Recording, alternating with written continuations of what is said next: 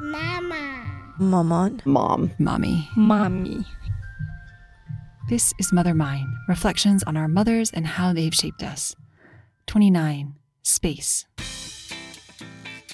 I remember I was 14 in high school and I was having a birthday party. And, you know, usually when there's a party and it's chaperoned by parents, like, you know, it's an automatic kind of turn off. People are like, oh God, parents are going to be there. We're not going to be able to do anything. But, like, going into my senior year of high school, people were still talking about how much fun they had at that party. And mind you, mom was upstairs along with like hella other parents. Like she invited other parents to come and she got to know them and they were they themselves were having their own little party upstairs. So I don't know what it is. Like eh, she just has this energy that you know makes you feel welcome, no questions asked. You know, no no need to prove yourself. You know, it's like a very come as you are type of energy. She grew up playing piano, so we had an old piano. At that point, she was practicing Buddhism, so we had like what's called a butsudan in our living room, and you know, floor to ceiling bookshelves of all her books from her program. And I feel like just inside of our apartment, like regardless of all the happening outside, you know, violence or pain or struggle that like many of our neighbors were facing like inside our place it was just always a like a sanctuary you know and i feel like a lot of my friends liked coming over because of that. Everywhere i've gone everywhere i've lived whether it's a freaking dorm room or like a shitty apartment i've always put in a lot of effort to make it feel kind of warm. You know i'm not like the most artsy person, so my decorations might be a little kitschy or not fully put together. But I think that something that people always say whenever they come over, no matter where I've lived, is that like it, you know it feels warm and inviting. Growing up, it was me, her, and my younger brother, and we were like the three musketeers. We spent a lot of time in the car because we lived in the suburbs. She commuted, we commuted to school and so that kind of became like a special place where we listened to music together, where we had like kind of inside jokes. So, you know, when you're driving like in a tunnel, we used to do this thing, uh, the three of us. So we'd drive through a tunnel, um, not a long tunnel, and the three of us would just scream. We'd be like, and we'd hold it for as long as we could. Our goal was to basically hold, you know, to do that little like yell for like the duration of getting through the tunnel. And it's something that we still actually do. The rare moments where the three of us are together, we do do that. But whenever I go through tunnels and cities, you know, like kind of longer tunnels that have like lots of lights in them. So I'm not talking about like quaint little tunnels. I'm talking about like, you know, municipal tunnels, I guess. I still do that. Like, just even if it's silently, like in my own mind. there was a point, I think, where she wanted to name me Chelsea after Chelsea Clinton, which I think indicates to me that maybe she wanted me to be like, you know, first daughter caliber type of person. You know, I, I think she's always had aspirations of me in honestly like you know elite spaces and spaces of like prestige. And for the most part i fulfilled that i'm ivy league educated and you know everything that comes with that um, for better or for worse.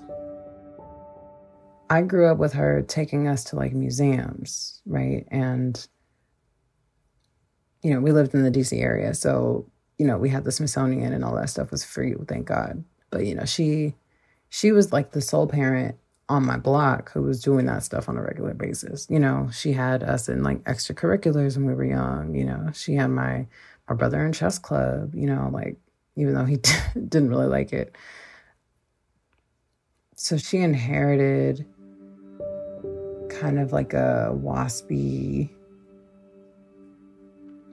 approach to child rearing that didn't really apply in any other domain besides like academics and like achievement, right? Like every other domain, she was like just like a free lady. But there was some certain things that she clung to. And I think because of the life trajectory of others in my family, recently she has been questioning those assumptions and questioning like the extent to which she's kind of maybe put pressure on her kids to fulfill those assumptions and to fulfill those those expectations. But I don't think she's mad that, you know, I'm Ivy League educated. I don't think she's mad that I am where I am.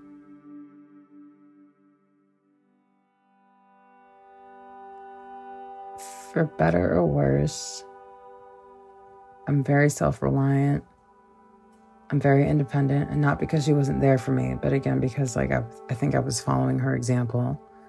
And maybe because subconsciously I did realize that, like, at a young age, I needed to be, you know, that I needed to basically kind of emotionally and mentally and, you know, academically and otherwise kind of have myself together. Like maybe there was a part of me that felt like she she actually maybe couldn't be there for me and I just needed to grow up in that way.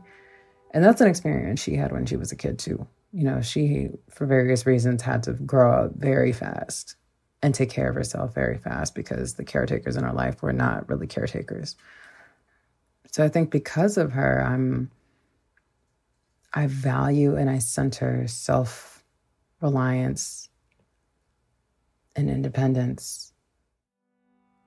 I think my mom sees me as highly self sufficient, which I am. And so maybe, you know, she's just because she's never really had to worry about me she just doesn't maybe think that she has to give me that level of emotional attention. But sometimes I really ache for it. You know, sometimes I wish she would kind of like look at me directly and see me and not just see the things I've been able to achieve, but see all the ways that like I still want to grow and see all the ways that I feel lost. And I wish you could pick up like when I'm in pain or when I'm confused or when I just need a nice like cocktail of like guidance and tenderness when I was in college and I was kind of starting a relationship with my current partner, and she was also starting a relationship with her current partner. And, you know, I think it was interesting because we had a lot of the same questions.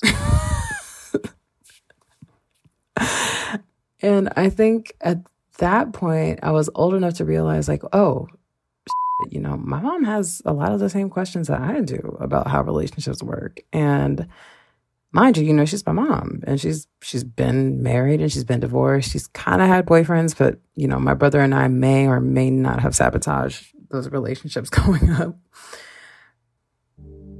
And so I think that was maybe a time when I, I was like, oh, you know, she's she's got needs too.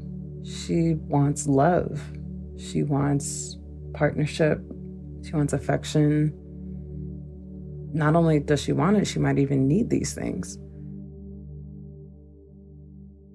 So today I called her at like 10 a.m. She didn't answer. And usually she's busy on the weekend. So I was like, all right, she'll call me back whenever she's ready. This biddy didn't call me back till like six. And she was a little standoffish with me when I got on the phone. I was like, yo, what's up? Long story short, she was like, well, I was expecting you to call back. And I was like, wait, I called you at 10. You didn't answer. And I didn't give you enough, what, aggressive Mother's Day energy. so now you're like a little annoyed with me. she's like, Yeah, you could have like called me back again and like send me a little like happy Mother's Day bitmoji. She's like, you know, I know it's stupid, but it's what I need. And I'm like, okay, you know, I guess this is what you need.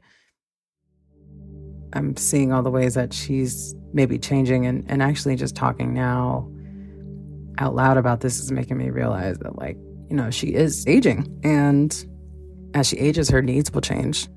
And I need to maybe think about what that means for how I relate to her as a daughter.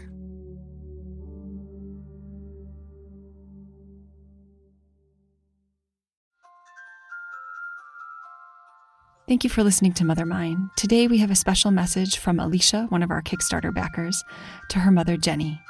Alicia says, Thank you for always holding space for feelings, both big and small, for encouraging my siblings and me to follow our hearts wherever they may take us, and for sprinkling love into every dish you cook and every room you walk into. And thank you to Alicia for her generous support of the Mother Mine Project. I'd like to say a huge thank you to all of our contributors. If you'd like to submit your thoughts about your mother, we'd love to hear from you. Just visit ourmothersourselves.com. That's ourmothersourselves.com and click on Mother Mine for details of how to participate. There will also be a link in the show notes. I'd like to say a huge thank you to each and every one of our Kickstarter backers. Your generous contributions have made Mother Mine possible, and I am so grateful. Mother Mine is created by me, Katie Semro, and produced in conjunction with Our Mothers Ourselves. noches, mi amor, duerme bajo el rosal con las manos.